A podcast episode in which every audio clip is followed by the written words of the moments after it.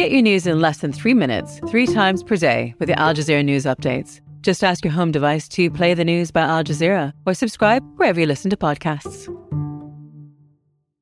Hey everyone, we're putting on an event at the Hot Docs Cinema in Toronto tonight. Uh, a live shadowcast performance that we're calling the Rocky Horror Podcast Show, in which Jesse, taking the role of Dr. Frank-N-Furter, will take audiences on a time warp back to our company's founding when uptight Canadians were first invited inside the castle of sensual delights that is Canadaland. No, no, no, not not really. The live show we're doing tonight to open the Hot Docs Podcast Festival is actually Canadaland's 10th birthday celebration, and the most viscerally uncomfortable thing about it will probably just be uh, Jesse taking the stage to field probing questions from Jen Wong. Uh, supporters can get tickets at half price, which is one reason to become a paying supporter. Discounts on merchandise and not having to hear my often ferociously chipper ad reads is another. Also, there are supporter exclusive bonus episodes, including a whole slew of new feature interviews with Canadian A-listers, including one that's like pretty much a solid 36 minutes of Margaret Atwood's discursive mischief. You also get to feel like you're in an exclusive club via access to each episode of Common's new cult season a week ahead of the general public, which is a fitting case of medium as message. But more than that, you should support Canadaland because you can? Not all of my colleagues are necessarily on board with this metaphor, but I think of Canadaland like an alt weekly. Not Canadaland the show necessarily, but Canadaland the network. Each week across all of our series, the range of things that we cover and the ways that we cover them reminds me of what we used to find in an alt weekly. I know we, we don't have concert listings or sex ads, not even for supporters, but we try to bring you a mix of stories that you wouldn't otherwise hear and new perspectives on the stories with which you're already familiar. And when appropriate, which we think is most of the time, to do that with humor and irreverence, or at least a cocked eyebrow. Chances are that, unless you live in Vancouver or Saskatchewan, alt weeklies are no longer a thing where you live. But I really think that the demand is still there.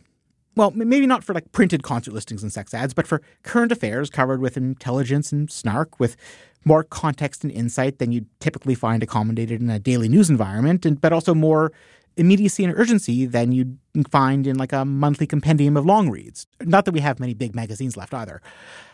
Alt weeklies basically had one source of revenue ads, display ads, classified ads, and adult classified ads. And when those markets dried up, so too did the papers.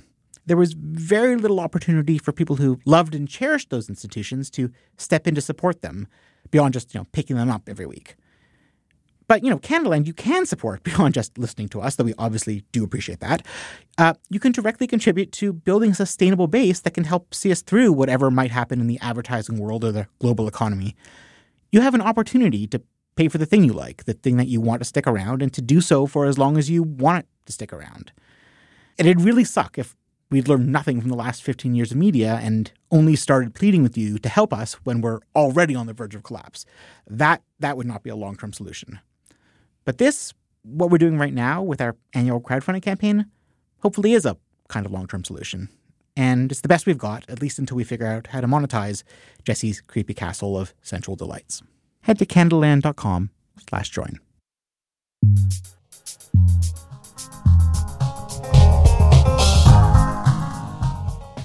Pacinthe Mattar, Toronto based journalist and producer, a recent Asper Fellow in Media at Western University and Nieman Fellow at Harvard, and the National Magazine Award winning author of a 2020 Walrus essay that became such an instant classic that it was among the recommended readings in Canadaland's own equity, diversity, and inclusion training last year.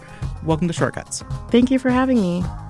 And that's really cool about it being part of your training. I, I didn't know that. So, today on the show, uh, the foreseeable and depressing escalation of the conflict in Gaza and Israel, and how the parameters of discussion around it are enforced. Also, the foreseeable and depressing response from the RCMP to the Narwhals lawsuit against it, and how the parameters of coverage of land defense actions are enforced. This is Shortcuts, where we talk shit about the news. This episode is brought to you by JD Lejeune, Dorothy Robertson, Hayden Slight, Darcy Phipps, David Heavener, Matt Chang, and Chris Ketchison. And because it's crowdfunding season, we asked prominent Canadians if they think that Canada is better or worse off because of Canadaland. Here's what former CBC Ottawa anchor and current Carleton journalism prof Adrian Harewood had to say. Canada is definitely better off because of Canadaland for two reasons. Because Canadaland is fearless and because Canadaland is fresh. And when I say fearless, I love the fact that Canadaland is unafraid of challenging power. It's unafraid of challenging powerful institutions, powerful organizations, powerful individuals. It's not afraid of challenging orthodoxy. Canadaland is also fresh. I love the fact that it is original. Uh, the perspective that one finds on Canadaland is rarely found in other spaces. Uh, Canadaland always has an interesting way of framing stories. It has an interesting way of even selecting the stories. It always surprises. Canadaland never disappoints.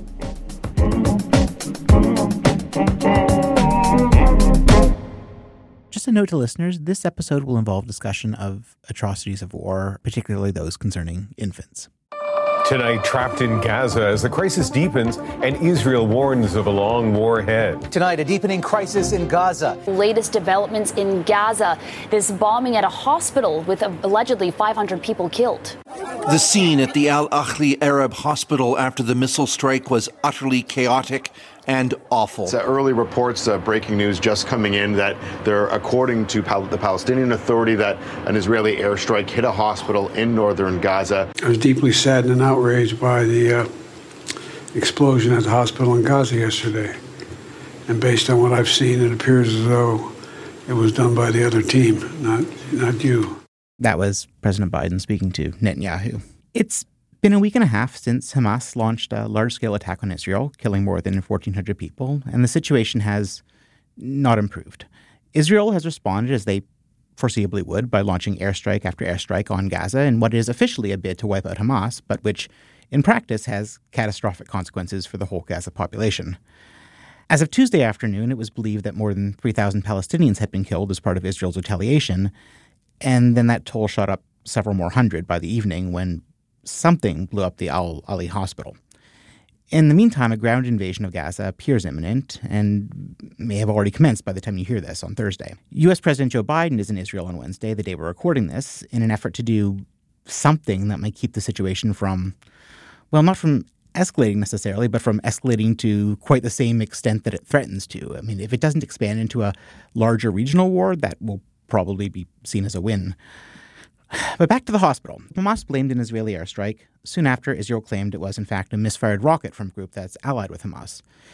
And this is one of those awful fog of war situations in which you, the listener, hearing this on Thursday, will likely have access to more information and evidence with which to judge the relative likelihoods of those explanations.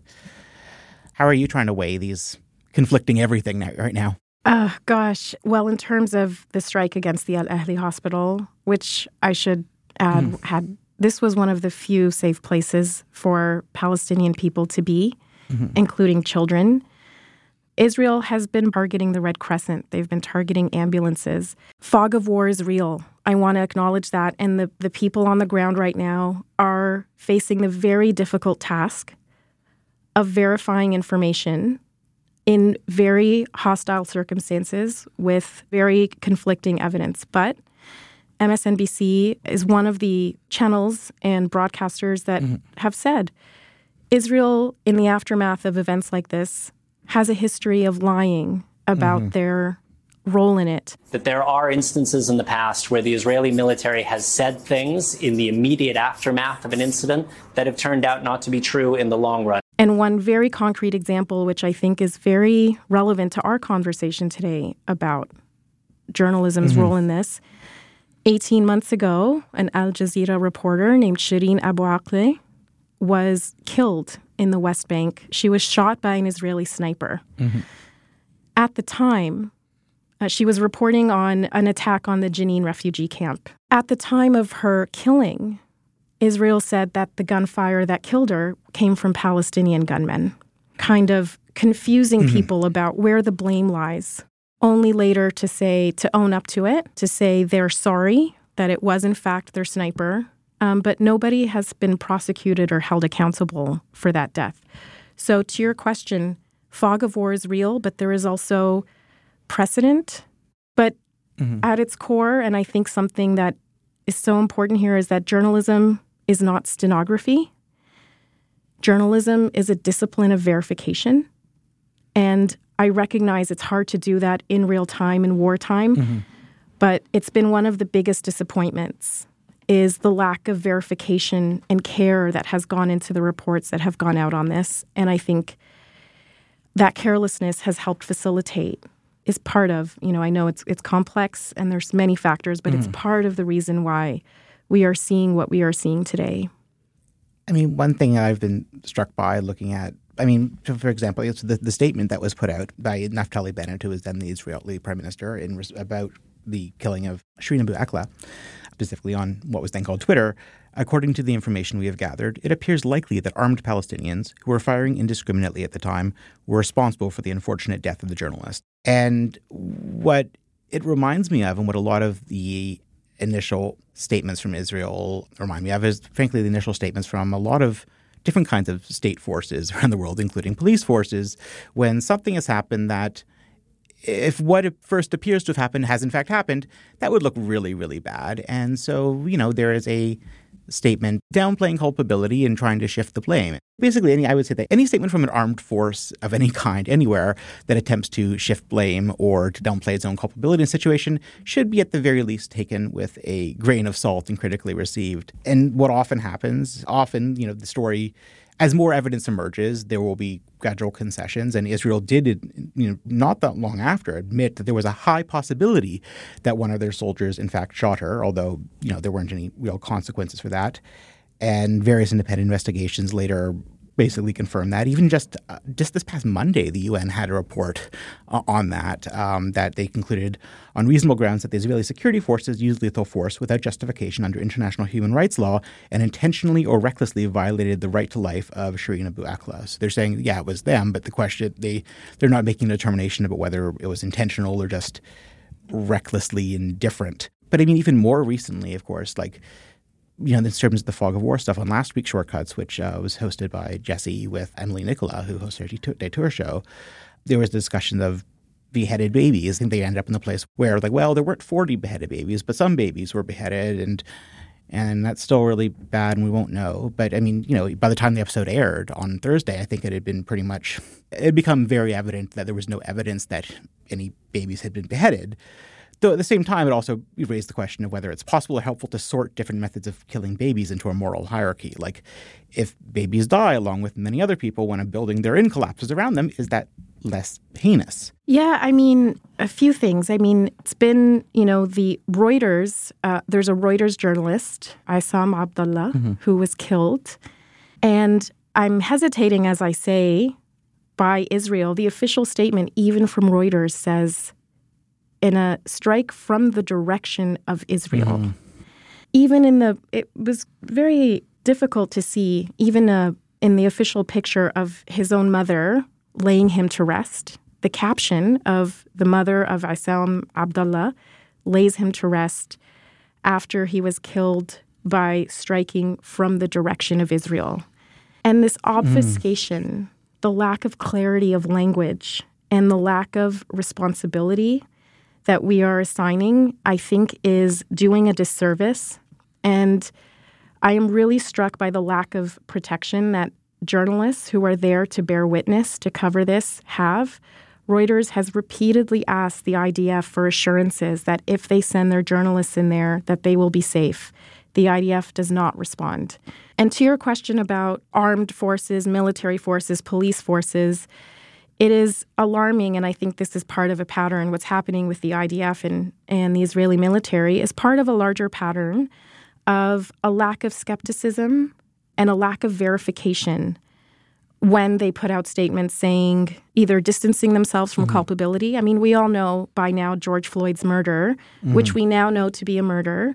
You know, the initial police statement that went out about his death was that he was going through medical distress, was under the influence, and somehow died. And if not for video evidence from a 16 year old named Darnella Frazier, who took a video of Officer Derek Chauvin kneeling on him for eight minutes and 46 seconds, that was the official narrative that, that the, the Minneapolis mm-hmm. police narrative is what went out. And it was people on the ground, not a journalist, but someone who pulled out a phone mm-hmm. and recorded it and so it is imperative, it is incumbent, it is part of what we do as a discipline as journalists mm-hmm. is not to just say so and so said X, but to go find out. We all know the adage. If someone says it's raining outside and someone says it's not, your job as a journalist is not to say someone says it's raining and someone says it's not. Your job is to go out and find out if it's raining. And what I'm seeing very clearly in what's happening in Israel and Gaza is that journalists are more often willing to go with what the Israeli army says and taking it at their word, including this 40 beheaded babies. And I want to pause here and say, because this is sensitive, right? There's two things. A, it's grotesque that we are at a point where we are saying, okay, but were the dead babies beheaded?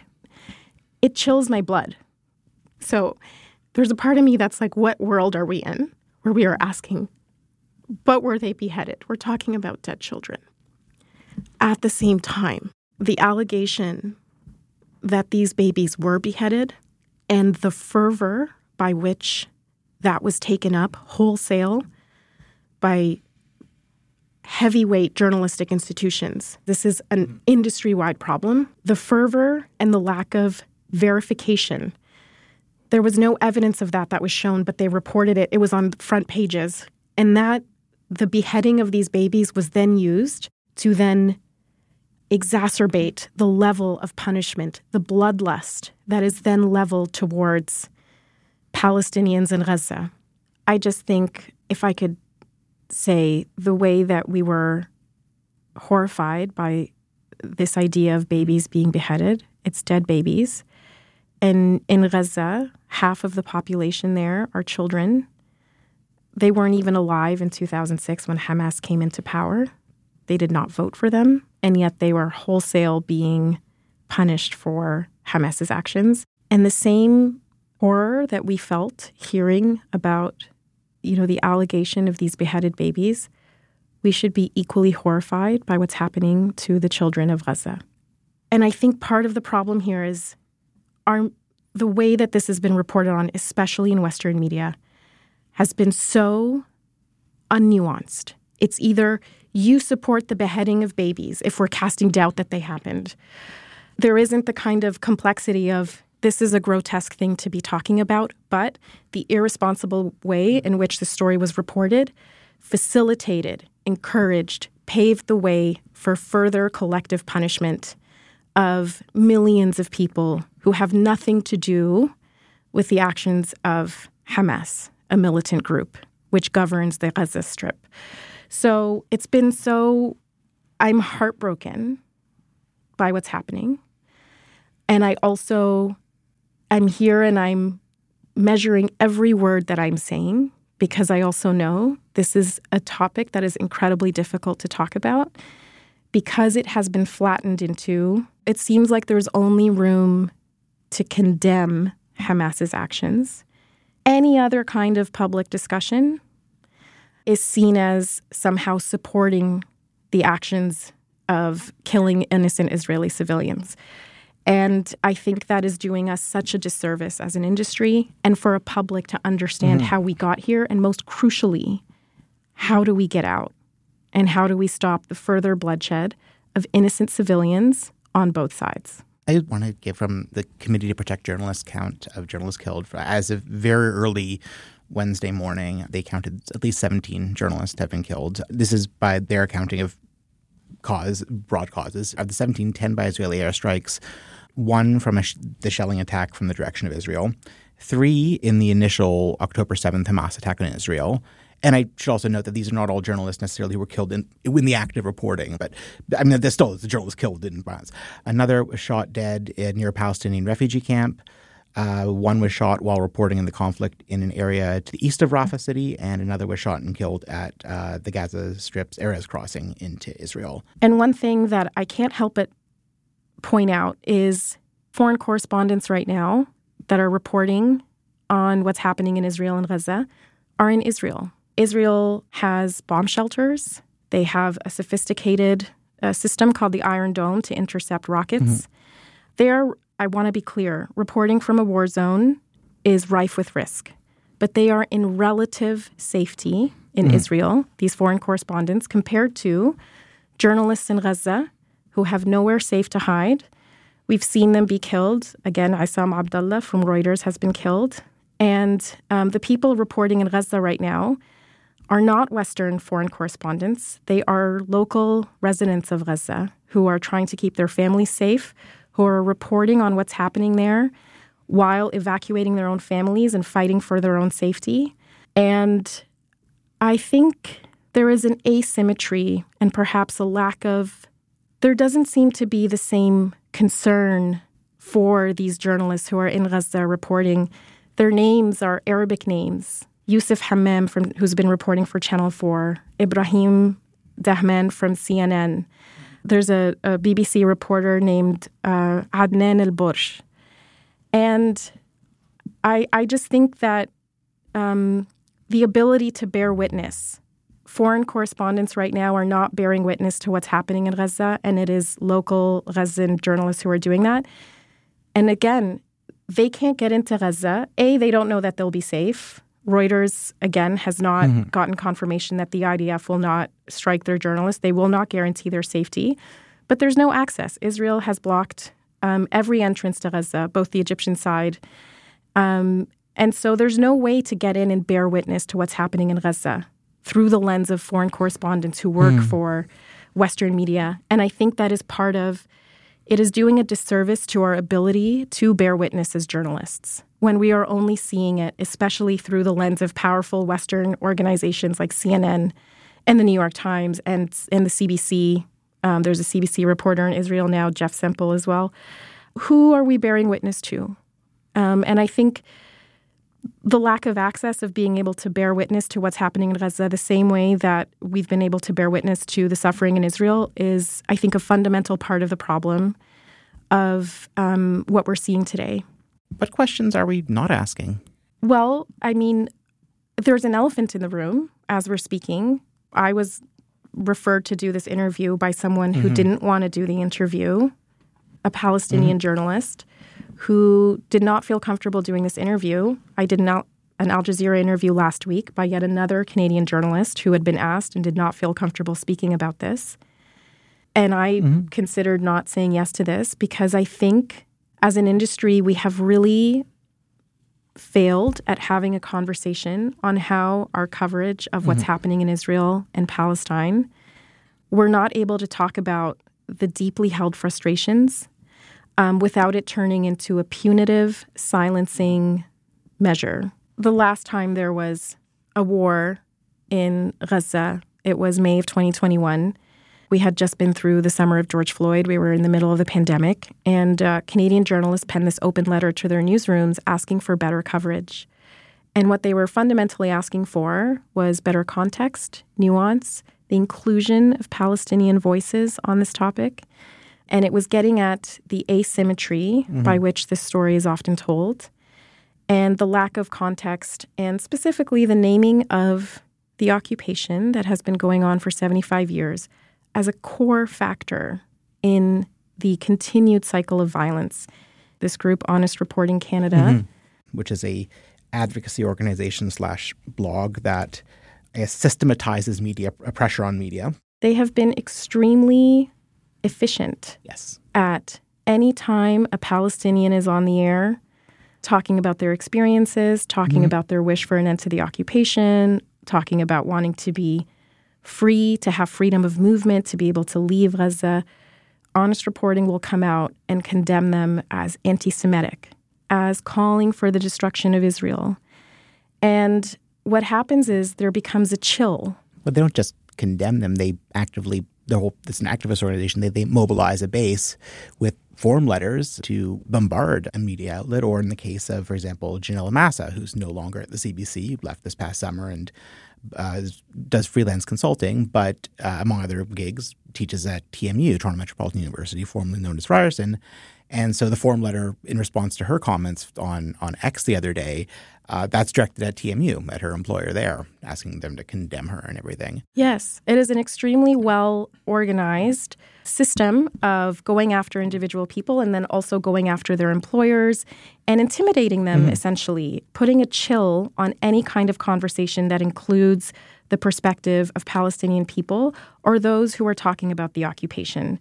It is verboten And you'll remember, of course, a couple of years ago, around the same mm-hmm. time mm-hmm. of the open letter, um, there was a memo that was written uh, mm-hmm. by a CBC editor that said you cannot say Palestine.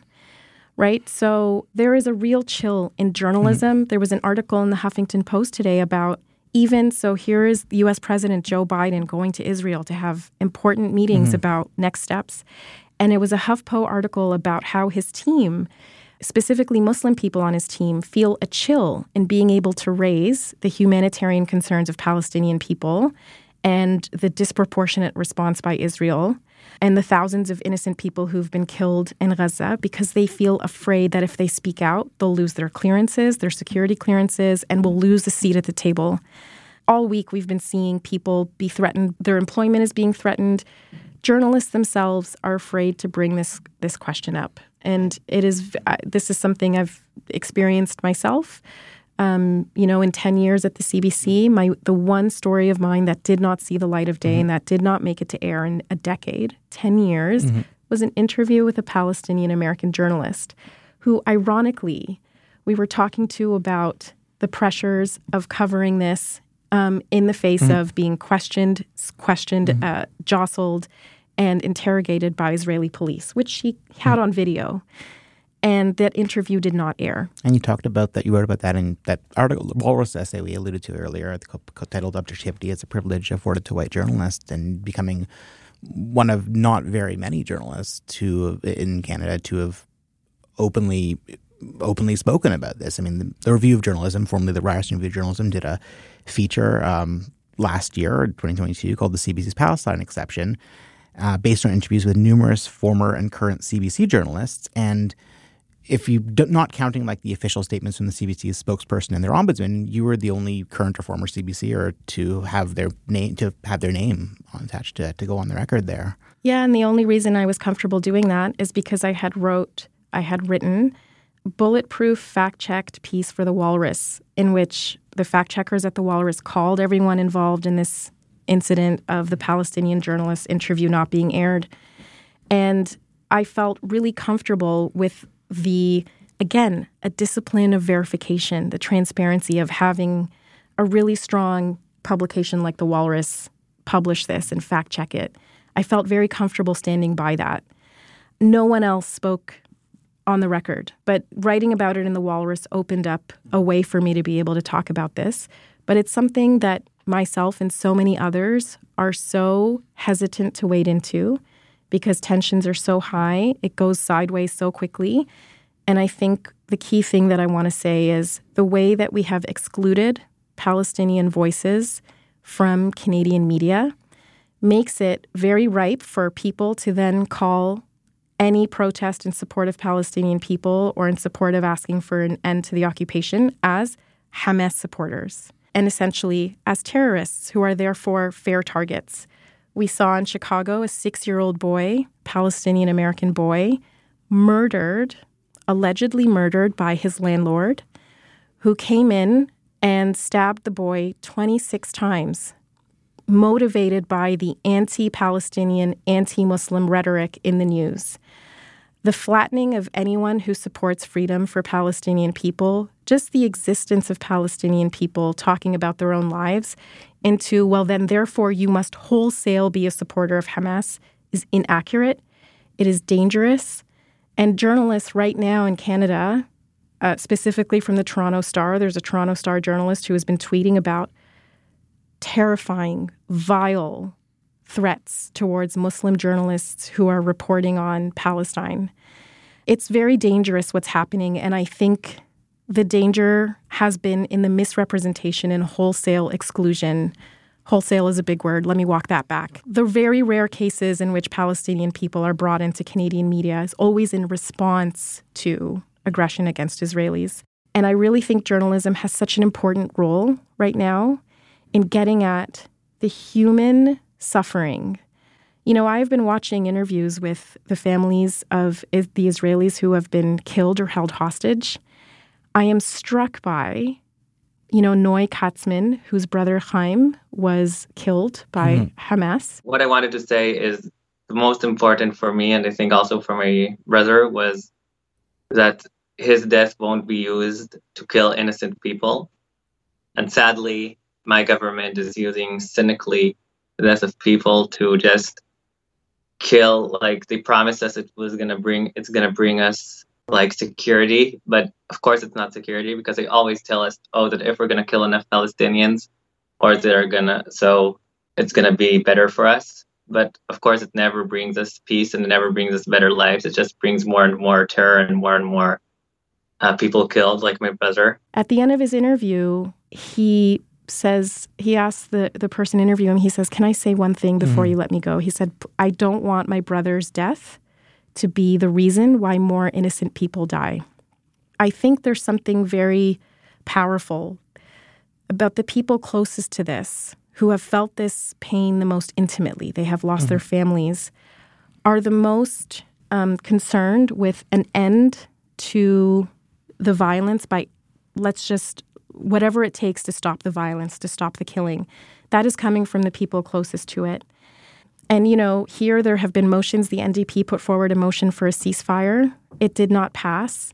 And so I think instead of the media right now has a role to be responsible, to highlight the human suffering that has been happening, we know we've seen that the Israeli human suffering, I think, up close. And I think we haven't seen systemically over time, mm. in general, the everyday injustices that Palestinian people face that then breed a very violent tinderbox that threatens to boil over all the time. And it does boil over all the time.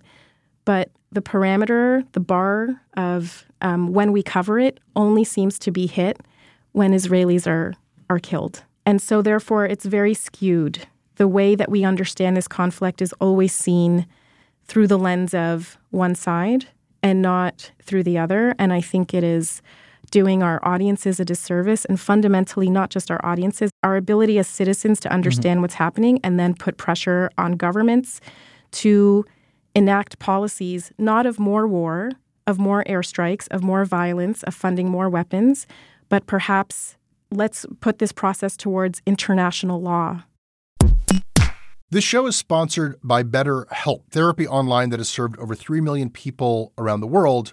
And BetterHelp is available here in Canada. A lot of people have various blocks or reasons why they don't just reach out for that help. And one thing you'll hear people say is they just don't have the time. I would like to mount a different uh, argument here, which is that if you are talking to a mental health professional, if you're if you're chatting with somebody about your life and about your priorities, you can clear away a lot of the clutter. You can actually find yourself with more time because you have a better sense of what's important to you. Like it's an investment that can pay off even in that practical way of of organizing your life a bit better. These are some of the advantages in, in the long run of having something like BetterHelp in your life. As the largest online therapy provider in the world, BetterHelp can provide access to mental health professionals with a wide variety of expertise in mental health. And because you listen to the show, you get 10% off of your first month at betterhelp.com slash Canadaland. Once again, it's betterhelp.com slash Canadaland. This episode is brought to you by AG1. Listen, taking care of your health is not always easy, but it should at least be simple. That is why for months now, I start every day by drinking AG1. I take a scoop of this green powder, I mix it in a canister with water, shake it up, and I drink it. I get hydrated and I get energized and focused and ready to take on the day knowing that I have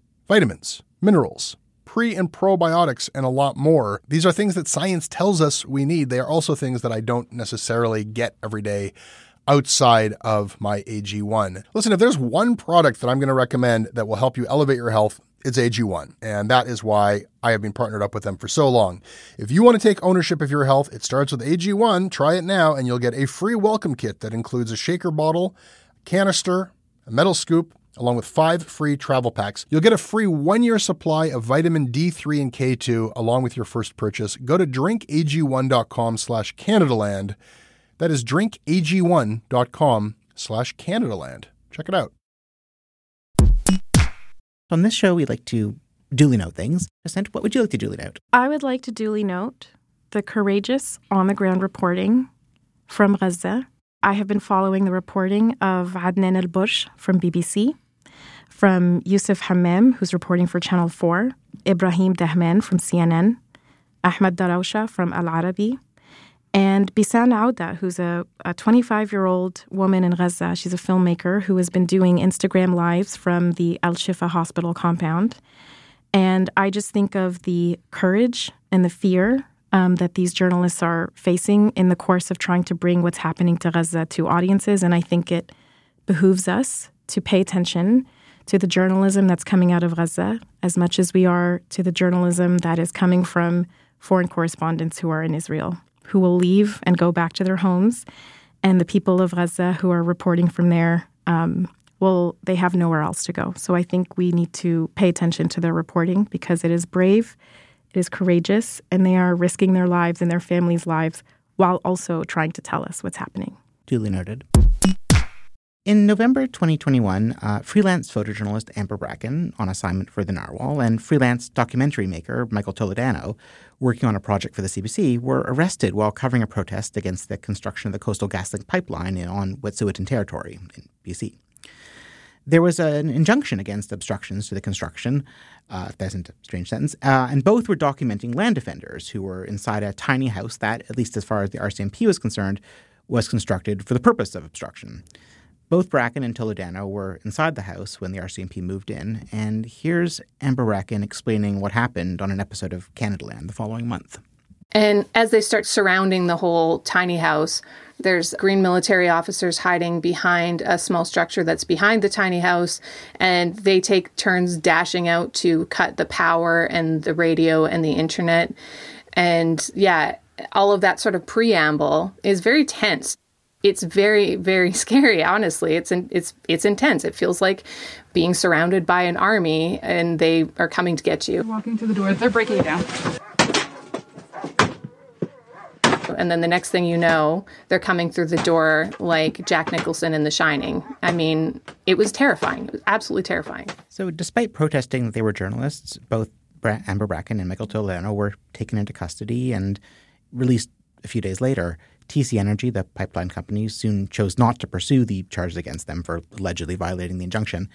And just broadly speaking, recent court decisions have affirmed that journalists in Canada are supposed to be afforded some consideration and deference when just involved in passively chronicling actions that might be illegal, that you know defy injunction orders, even if the journalist's presence in, in chronicling that could be seen as a violation of the strict terms of the order itself. Which is to say, if you're following land defenders for the purpose of observing and reporting, that's supposed to be okay.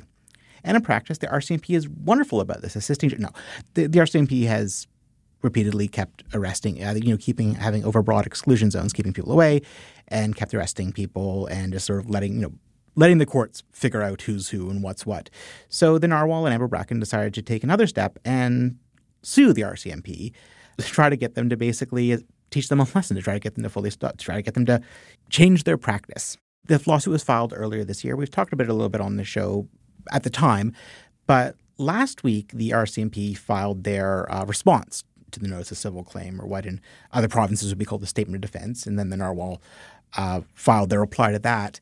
And it's interesting because, well, I'll, I'll read the statement from the Canadian Association of Journalists, which is you know, a great organization, but it doesn't always have the most most fiery rhetoric. But here, uh, if you go down to the very bottom of their press release, so Brent Jolly, that the president of the organization, said, even with the benefit of months of hindsight, it is utterly dismaying to see that Canada's National Police Force continues this woebegone persecution campaign. Rather than admit its mistake, the RCMP has employed a gaggle of government lawyers to launch an inquisition to demonize a Canadian journalist for simply doing their job. So, in their response, the RCMP, as people do when responding to lawsuits, they basically, it's a series of cascading arguments which pretty much every responsible civil suit is like, well, we're not to blame, you're to blame. But if the court decides that we maybe are to blame, well, we're not really we're not really culpable because we had good reason to do the wrong thing we're doing. And if if you don't agree with that, then here's another reason. If you don't agree with that, then here's another reason. And so the RCMP and their response started with like, well, journalists don't have a right to violate injunction orders, and sort of cascaded down to like, well, even if they did, she Amber Bracken wasn't being a journalist. She was doing all this like you know she wasn't in good doing good faith reporting. And to me, it's all foreseeable as the RCMP's response, but it is still it is still dispiriting. I I'm struck by the fact that Amber Bracken says she was wearing her. I mean, she had her cameras Mm-hmm. on her. She had her press credentials. I understand the Narwhal had written to the RCMP Mhm. to say that she was going to be there. They got an okay from a member of the RCMP. They Yeah. knew that she was going to be there, and yet her constitutional right to report on something is is hanging in the balance. Um, and I I can't help but you know think about how crucial it is for journalists to be able to bear witness. And the through line of a body like the RCMP being a force that is uh, criminalizing, preventing, penalizing journalists for uh, bearing witness and helping the Canadian public understand what's happening on a very big topic. And I think all over the world, whether that it's the RCMP, whether it's the IDF, whether it's police forces in the US, these are forces that are often working against free, fair journalistic expression. And I think it's really important that the Narwhal is taking this on to protect our constitutional right to report on what's happening within our own borders.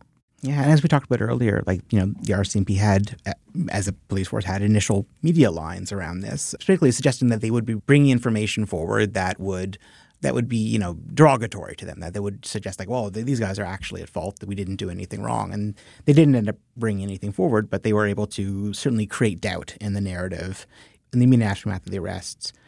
Thing I, one thing I did think was really interesting about their response, and this is what actually the narwhal identified in the start of their reply, is how they how the RCMP seemingly deliberately conflates different meanings of the word to occupy.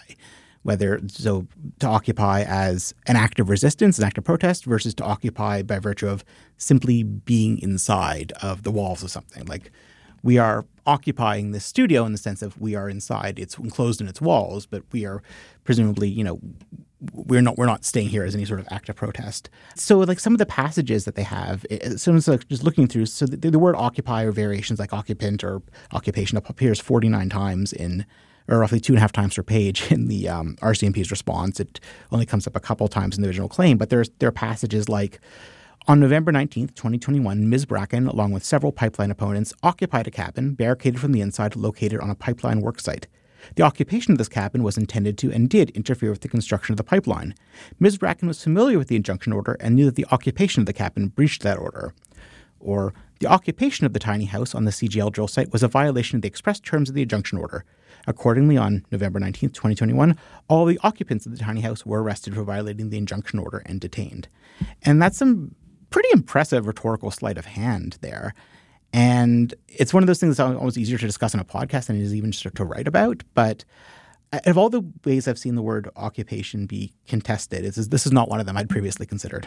I guess what we're talking about in this episode, among many other things, is the not just the um, there's the criminalization of journalism and the dangers of journalism, but all the various ways that journalism is. People try to impose limits on what can be observed and what can be reported on. That's Shortcuts this week. Thanks for joining me, Pacinthe. Thank you so much for having me, Jonathan. We are on Twitter slash X at Canadaland. Uh, you can email me at jonathan at canadaland.com. I read everything you send, and I'm also trying out Blue Sky these days. Where can people find you? I'm on Twitter as Just Pacinthe. I'm on Instagram as Just Pacinthe. My website is Just Percent, like Beyonce or Rihanna, just one name only. P A C I N T H E. That's where you can find me on Twitter, Instagram, and my website. This episode is produced by Aviva Lessard with additional production by Caleb Thompson. And it's our first episode be recorded in this new studio, just set up by our audio editor uh, and technical supervisor, Tristan Capacchione, and so thanks to him as well. Our managing editor is Annette Ejiofor, and our editor-in-chief is Karyn Pugliese. The music is by So Called, syndication is by CFUV 101.9 FM in Victoria. Visit them online at cfuv.ca. If you value this podcast, please support us. We rely on listeners like you paying for journalism. As a supporter, you'll get premium access to all our shows ad-free, including early releases and bonus content. You'll also get our exclusive newsletter, discounts on Canadaland merch, invites and tickets to our live and virtual events. And more than anything, you'll be a part of the solution to Canada's journalism crisis. And you'll be keeping our work free and accessible to everybody. Come join us now, click the link in your show notes, or go to canadaland.com slash join. You can listen ad-free on Amazon Music, included with Prime.